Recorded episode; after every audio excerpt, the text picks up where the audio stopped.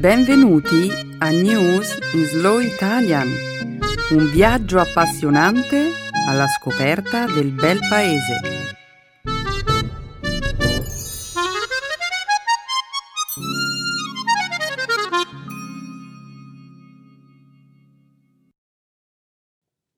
È giovedì 25 luglio 2019. Benvenuti al nostro programma settimanale News in Slow Italian. Un saluto a tutti i nostri ascoltatori.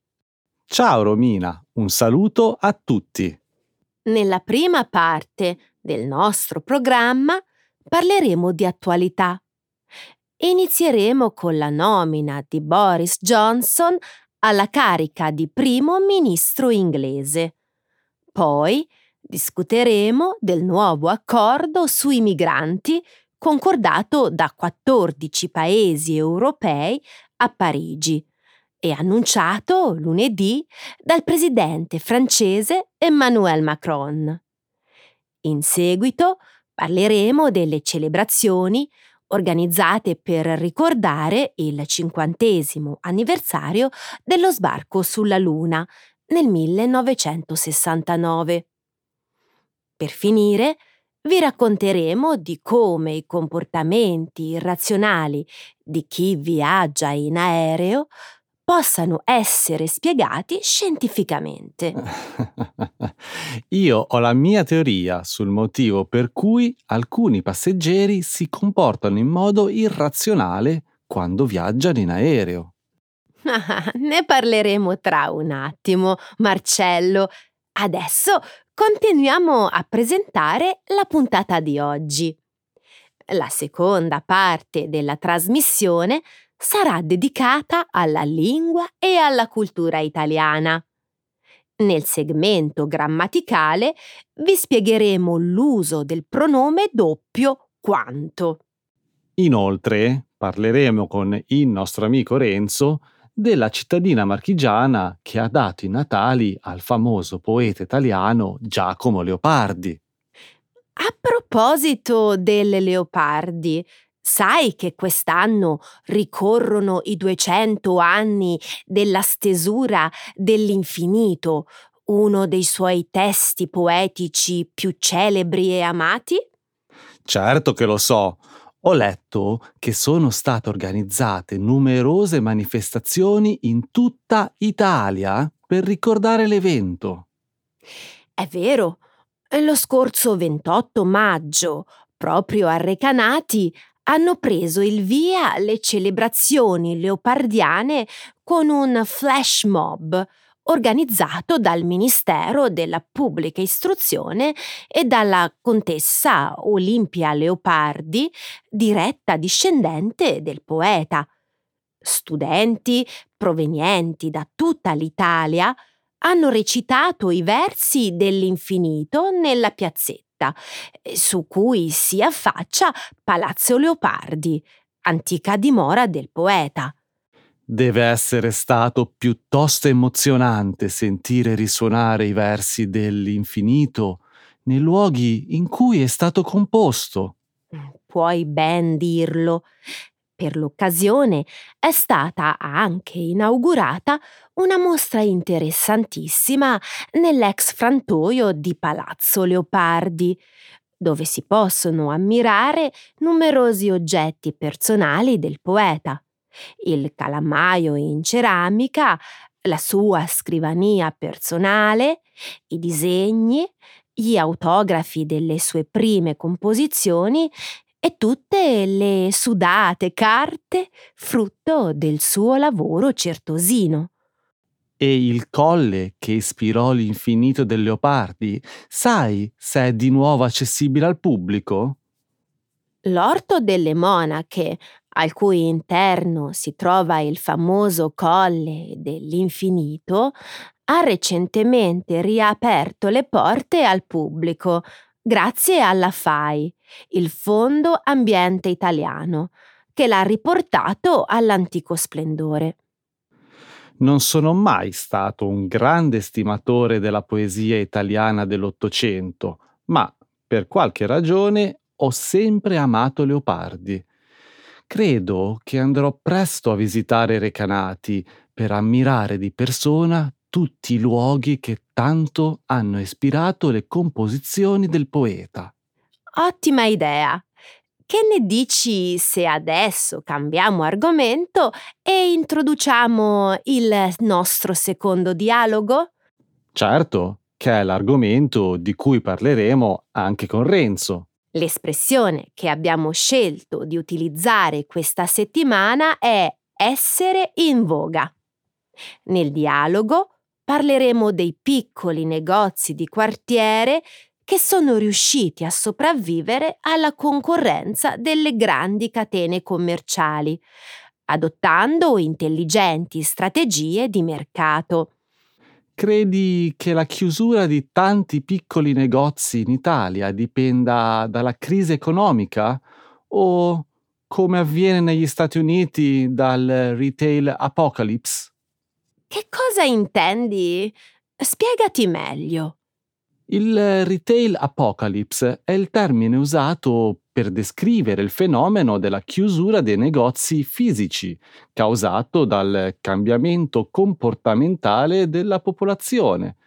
Le nuove generazioni, infatti, hanno mutato lo stile di vita e le logiche di spesa, preferendo l'e-commerce per i prezzi più competitivi, la maggiore scelta e la possibilità di acquistare senza muoversi da casa.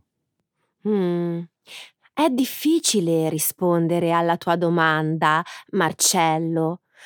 Credo che in Italia la crisi economica abbia giocato un ruolo fondamentale nella chiusura dei piccoli negozi di quartiere anche se la crescita del commercio digitale ha sicuramente contribuito ad aggravare la situazione. Io credo che in futuro i negozi fisici che non offriranno qualcosa di unico e particolare alla clientela scompariranno schiacciati dalla concorrenza dei negozi online.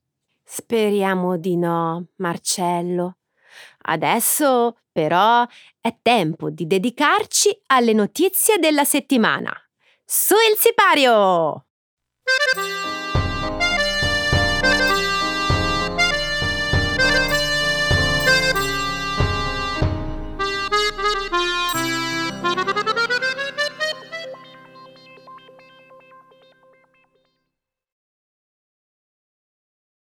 Boris Johnson diventa il nuovo primo ministro inglese. Ieri Boris Johnson ha assunto il ruolo di capo politico della Gran Bretagna, il giorno dopo aver vinto la votazione per la leadership tenutasi tra i membri del Partito Conservatore al governo. Johnson, successore di Theresa May, dovrà affrontare l'immediata sfida di far uscire l'Inghilterra dall'Unione Europea entro il 31 ottobre. Il 55enne Johnson, ex sindaco di Londra e ministro degli esteri britannico, ha ottenuto due terzi dei voti dai membri del suo partito, sconfiggendo Jeremy Hunt, l'attuale ministro degli esteri.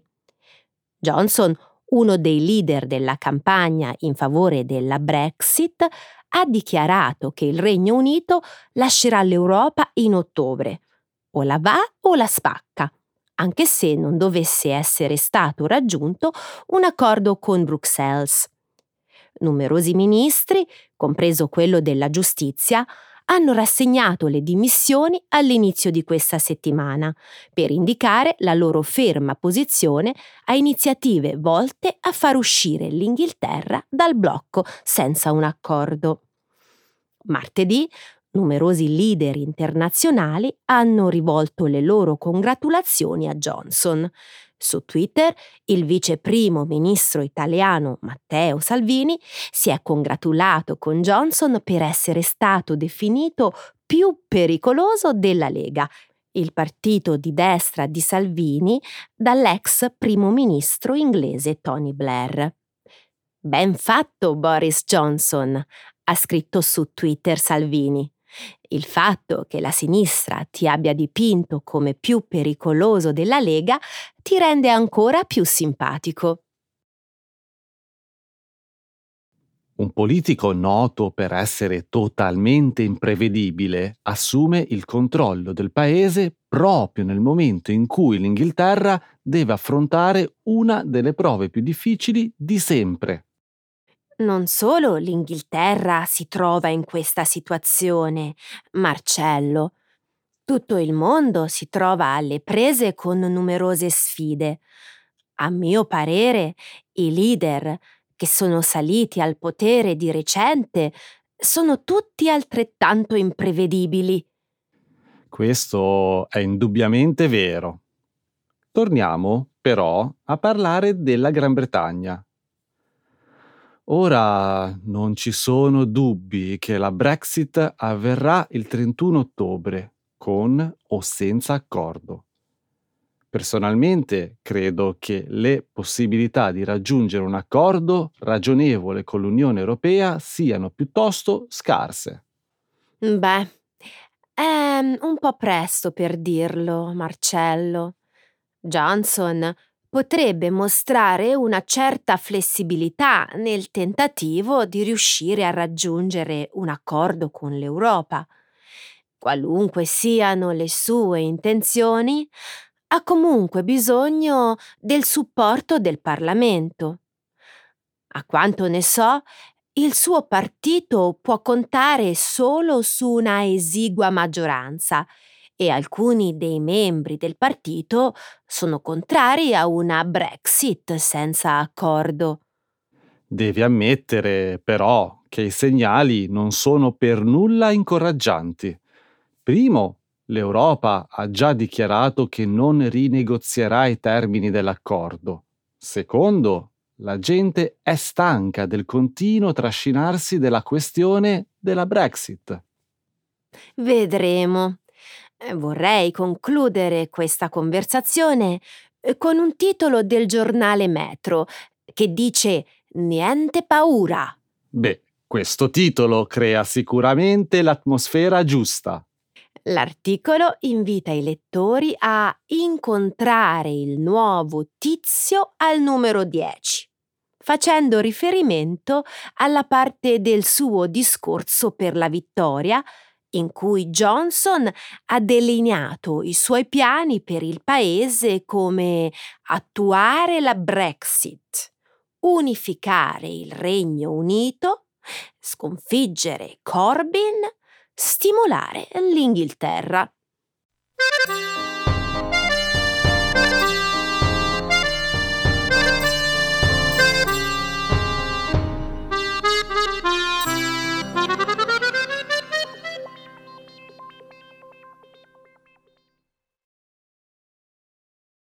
I paesi europei raggiungono un nuovo accordo sui migranti. Lunedì il presidente francese Emmanuel Macron ha dichiarato che 14 paesi europei hanno approvato un accordo per ridistribuire i migranti salvati nel Mar Mediterraneo. L'annuncio è stato fatto dopo un incontro avvenuto a Parigi, cui hanno partecipato i ministri dell'interno e quelli degli esteri dell'Unione Europea. Al momento sono stati svelati solo alcuni dettagli dell'accordo. L'ufficio di Macron ha rilasciato una dichiarazione nella quale si dice che dei 14 paesi favorevoli all'iniziativa solo la Francia, Germania, Finlandia, Lussemburgo, Portogallo, Lituania, Croazia e Irlanda hanno dato la loro disponibilità a prendere attivamente parte all'accordo. Gli altri sei, di cui non è stato fatto il nome, hanno aderito al progetto solo in via di principio. Il ministro dell'Interno e vice primo ministro Matteo Salvini non ha preso parte all'incontro, dichiarando che l'Italia non prende ordini. Ha anche aggiunto che se Macron vuole discutere del problema dell'immigrazione, dovrebbe venire lui a Roma. Il presidente Macron ha anche dichiarato di essere contrario a erogare fondi europei a quei paesi che si rifiutano di ricollocare i migranti. Non ci può essere un'Europa à la carte quando si tratta di solidarietà, ha dichiarato. Non possiamo avere stati che dicono di non volere alcuno dei fardelli che in Europa si devono condividere, ma poi eh, vogliono i fondi strutturali. Romina, ci sono già stati diversi tentativi per cercare di risolvere il problema dell'immigrazione. C'è stato un altro incontro anche la scorsa settimana perché mai questa volta dovrebbe essere diverso? Forse questo nuovo accordo risolverà alcuni punti critici che c'erano nell'accordo precedente. Di fatto, però, non si sa se funzionerà. Ok, parliamo delle questioni che un buon accordo sui migranti dovrebbe cercare di risolvere. Uno dei problemi, ovviamente, è quello che riguarda i paesi che sono disposti ad accogliere i migranti. Un altro riguarda il ricollocamento dei migranti dai paesi in cui sono arrivati. Questo potrebbe indurre più paesi ad aprire i porti per far entrare le navi dei migranti. Che mi dici dei paesi europei che non hanno frontiere marittime? Oppure di quelli che costeggiano il mare del nord? Beh, potrebbero creare dei centri per l'immigrazione, da dove i migranti vengano trasferiti immediatamente dopo il loro arrivo. Se no, i migranti continueranno a rimanere indefinitamente nei paesi di arrivo e la responsabilità della gestione del problema migratorio non sarebbe veramente condivisa. Concordo con te. Il fatto che 14 paesi abbiano accettato di aderire all'accordo, almeno in linea di principio, deve pur significare qualcosa. Eh, questa volta io sono speranzosa, Marcello. Sono speranzoso anch'io. Lascia che ti dica perché. Solo un anno fa il presidente Macron ha dichiarato che il suo paese non avrebbe ospitato centri per l'immigrazione, perché la Francia non è una nazione in cui gli immigrati arrivano inizialmente. Ora, invece, sono 14 paesi europei che hanno raggiunto un accordo in merito.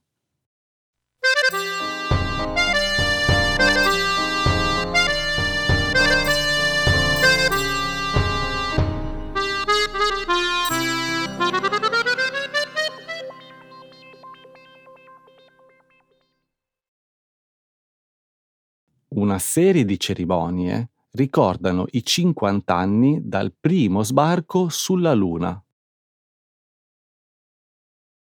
Lo scorso fine settimana è ricorso il cinquantesimo anniversario dello sbarco dell'uomo sulla Luna.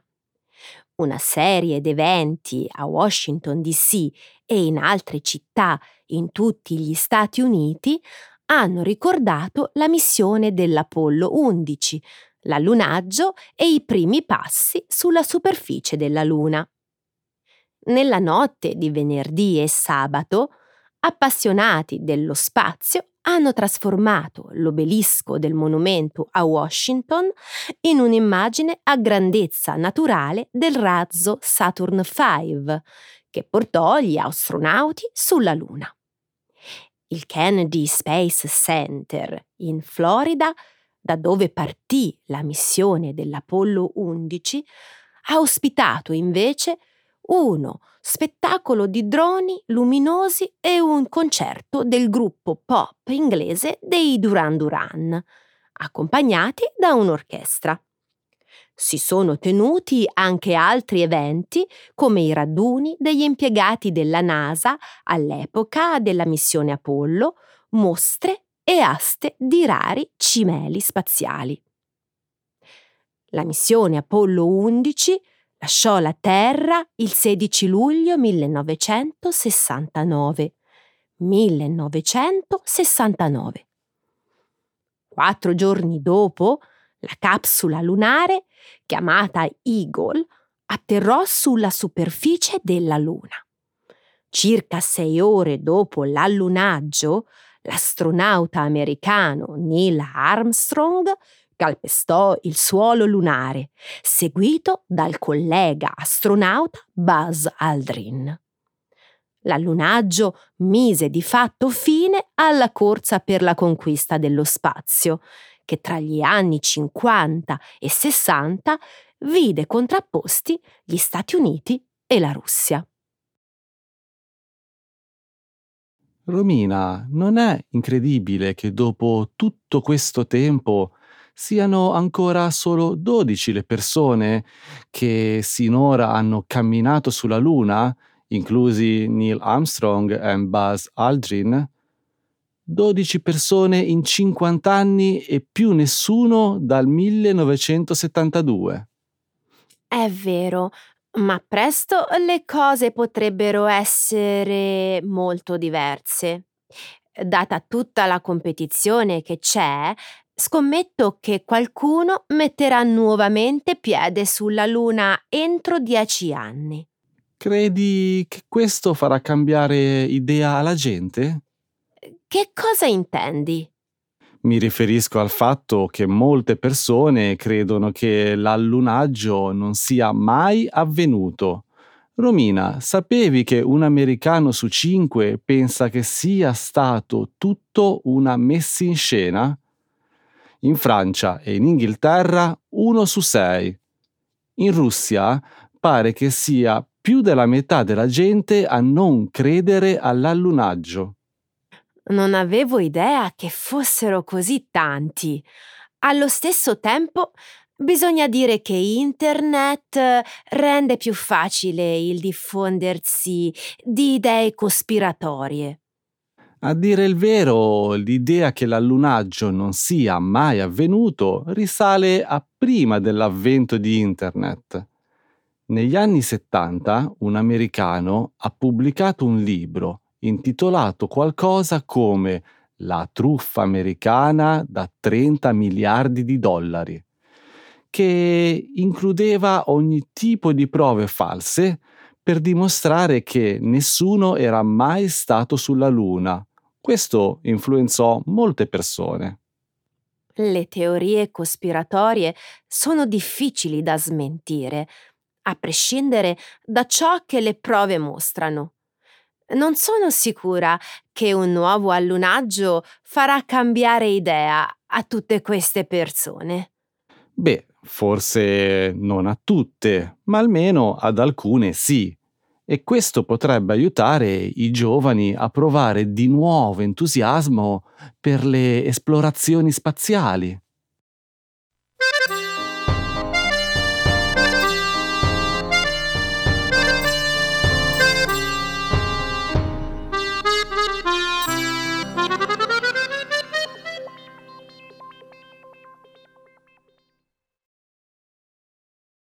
Una ricerca aiuta a spiegare i comportamenti irrazionali sugli aerei. Chi piange in modo particolarmente intenso durante la visione di un film commovente o si comporta in modo insolito quando viaggia in aereo, potrebbe sentirsi sollevato sapendo che esiste una spiegazione scientifica a tutto questo. All'inizio di questo mese, The Boston Globe e NPR, due organi di stampa americani, hanno parlato di una ricerca articolata che spiega perché le persone agiscono in modo diverso dal solito quando si trovano in aereo. Lo studio che comprende pubblicazioni accademiche e una serie di studi commissionati dal settore del trasporto aereo, suggerisce che la pressione in cabina, il rumore del motore e lo stress possono indurre cambiamenti comportamentali ed emotivi. Per esempio, la bassa pressione durante il volo causa una diminuzione dei livelli di ossigeno trasportato dal sangue, causando confusione, fatica, una ridotta capacità decisionale e una maggior difficoltà a gestire le emozioni.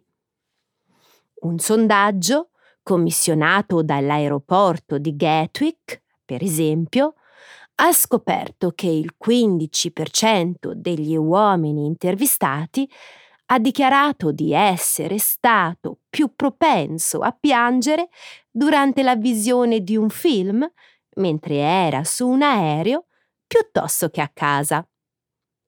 La scienza è anche in grado di spiegare la voglia di determinati cibi che tante persone sperimentano durante i voli, come quella per il succo di pomodoro.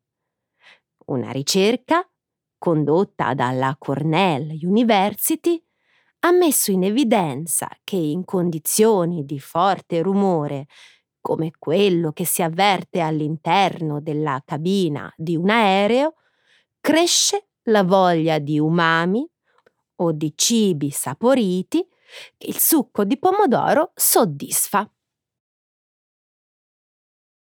Romina, non sono uno scienziato, ma credo che il motivo che induce ad avere comportamenti fuori dall'ordinario quando si vola sia molto più semplice. Hmm, e quale sarebbe, secondo te? Beh, pensaci un attimo. Sei ammassato in un tubo di alluminio a 10-11 km dal suolo, insieme a sconosciuti che mangiano, russano, sgomitano di fianco a te. Come se non bastasse, potresti soffrire di jet lag.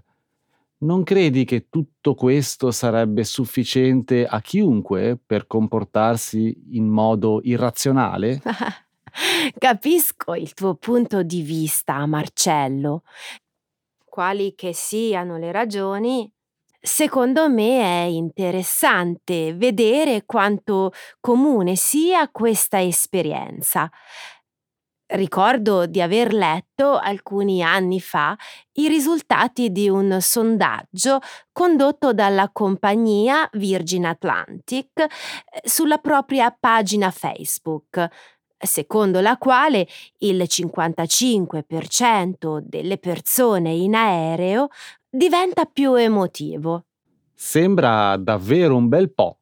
Voglio dire che mi è capitato in precedenza di piangere per un film commovente durante un volo, ma non è mai successo che lo facessero anche tutti quelli vicino a me di posto. Beh, potrebbe esserci una ragione per questo. In quel sondaggio della Virgin Atlantic di cui ti parlavo, circa il 40% degli uomini ha dichiarato di essersi nascosto sotto le coperte per non mostrare le lacrime agli altri passeggeri. Le donne, invece, hanno detto di aver finto di avere qualcosa in un occhio. Continuo a pensare che sia un numero eccessivamente alto. D'altronde, però, che posso saperne io? Apparentemente c'è un intero mondo che riguarda la psicologia aerea di cui non so assolutamente nulla.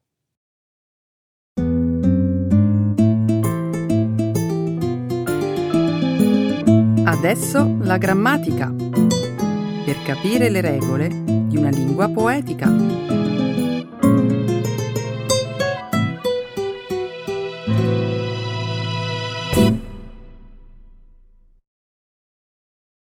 Double pronoun. Quanto? Se ti chiedessi di dirmi il nome di due cittadini illustri del comune di Recanati, nelle Marche, cosa mi risponderesti? Beh, ti farei subito sicuramente il nome del celebre poeta Giacomo Leopardi, una delle figure più importanti della letteratura italiana dell'Ottocento.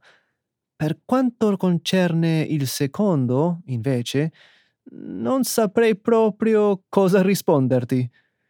Te lo dico io. Drizza le orecchie. Si tratta di Lionel Messi Renzo, uno degli sportivi più famosi di sempre. Quanto hai appena detto non ha alcun senso, Marcello. Messi è un calciatore argentino che da molti anni gioca nella squadra spagnola del Barcellona, se non erro.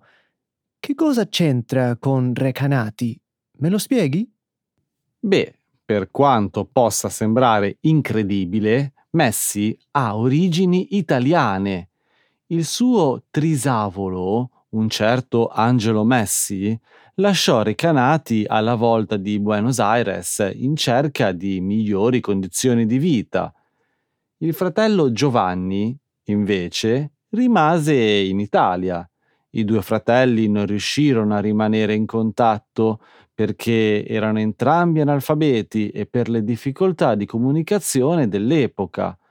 Qualche anno fa il padre del giocatore argentino è tornato in Italia per fare ricerche sui suoi avi e per eh, chiedere al comune di Recanati di essere iscritto nel registro degli italiani residenti all'estero AIRE.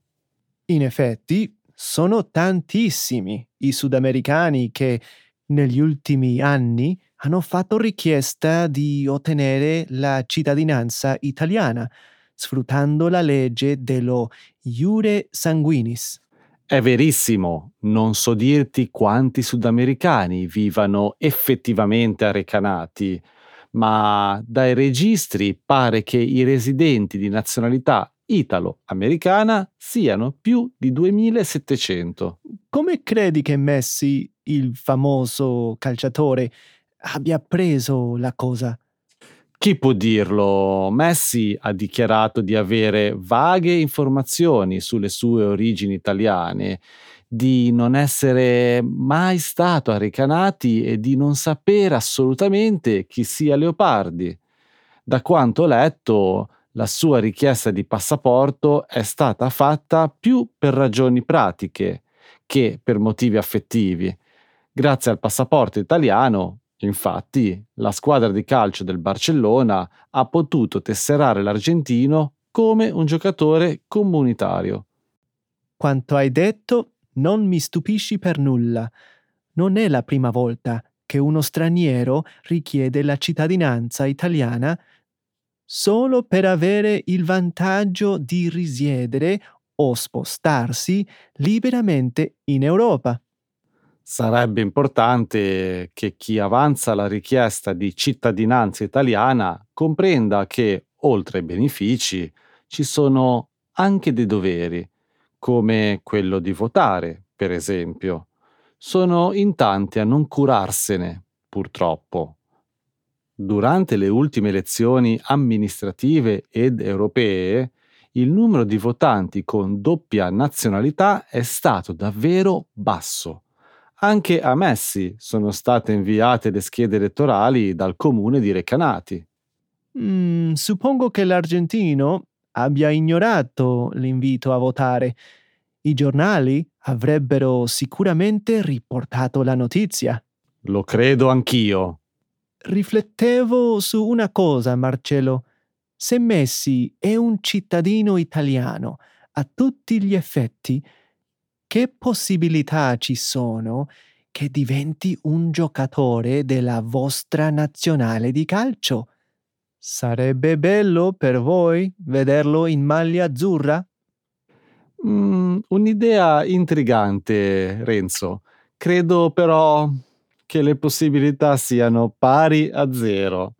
A quanto pare il legame tra Messi e l'Argentina è molto stretto e lui non rinuncerebbe mai a giocare nella nazionale del suo paese.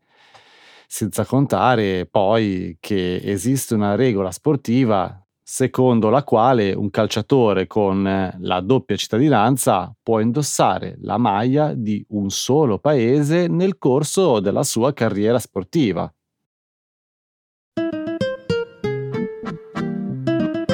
Ecco le espressioni, un saggio di una cultura che ride e sa far vivere forti emozioni.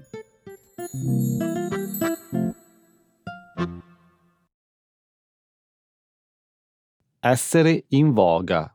To be fashionable. Popular. Sai che i piccoli negozi alimentari di quartiere stanno tornando in voga in tutta Italia? Secondo alcuni dati della Confcommercio, la Confederazione delle imprese italiane, oltre la metà degli italiani, infatti, ha ricominciato a fare la spesa sotto casa. Che bella notizia, Marcello. Sono sempre stato un forte sostenitore delle piccole botteghe alimentari. Anch'io, negli anni passati, ho visto numerosi punti vendita chiudere battenti, come per esempio il negozietto di alimentari che c'era sotto casa dei miei genitori. Mia mamma ci andava tutti i giorni a fare la spesa e Luigi, il proprietario, era diventato quasi un membro della nostra famiglia. Ci è dispiaciuto molto vederlo andar via. Purtroppo questa sorte è toccata a molti piccoli imprenditori italiani. Le loro piccole botteghe, un tempo presenti in ogni angolo della città, improvvisamente hanno smesso di essere in voga. In realtà, la crisi dei piccoli negozi è dipesa dalla spietata concorrenza dei supermercati in grado di offrire prezzi più bassi, orari di apertura più lunghi e maggiore scelta. Ora, però, pare che la situazione stia cambiando. Secondo la Confcommercio, le piccole botteghe alimentari sopravvissute alla crisi si sarebbero reinventate e starebbero vivendo una seconda giovinezza. In che modo hanno modificato le loro attività? Beh, hanno capito che non potevano vendere gli stessi prodotti acquistabili nei supermercati, in grado di offrire prezzi molto più bassi alla clientela. Così hanno puntato sulla qualità, offrendo prodotti pregiati, difficilmente reperibili nei grandi magazzini. In pratica, gli alimentari di quartiere sono tornati in voga perché sono stati abili a specializzarsi Dico bene? Beh, sì, si sono dedicati nella vendita di prodotti di alta qualità, locali o di origine certificata e controllata, senza contare che, a differenza dei supermercati, i piccoli negozi hanno un rapporto più stretto con la clientela, alla quale offrono servizi personalizzati. Beh, credo che instaurare una relazione di fiducia con i consumatori sia da sempre una caratteristica di queste attività commerciali. Sì, i venditori di questi negozietti ne sono quasi sempre anche proprietari. Consigliano i clienti, garantiscono di persona la qualità e la provenienza dei loro prodotti. Se i piccoli esercizi alimentari sono tornati in voga, quindi è anche perché... Non certo per i prezzi dei prodotti che vendono, che in genere sono piuttosto alti. No, un altro elemento che ha contribuito a far tornare in voga i piccoli alimentari è stato l'e-commerce. Oggi chi vuole acquistare prodotti di alta qualità a denominazione protetta, come la burrata di Andria, il cannolo siciliano, le nocciole piemontesi, lo fanno attraverso negozi locali che vendono i loro prodotti via internet. Ingegnoso, non credi? Assolutamente. È una fortuna che i negozi alimentari di vicinato abbiano resistito alla concorrenza della grande distribuzione e siano tornati in voga. Sinceramente, faccio fatica a immaginare un'Italia senza la presenza in strada di queste piccole botteghe.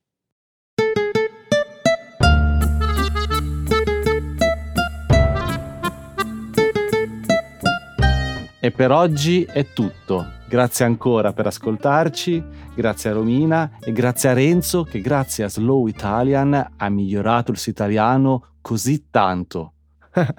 grazie Marcello e grazie anche per avermi invitato.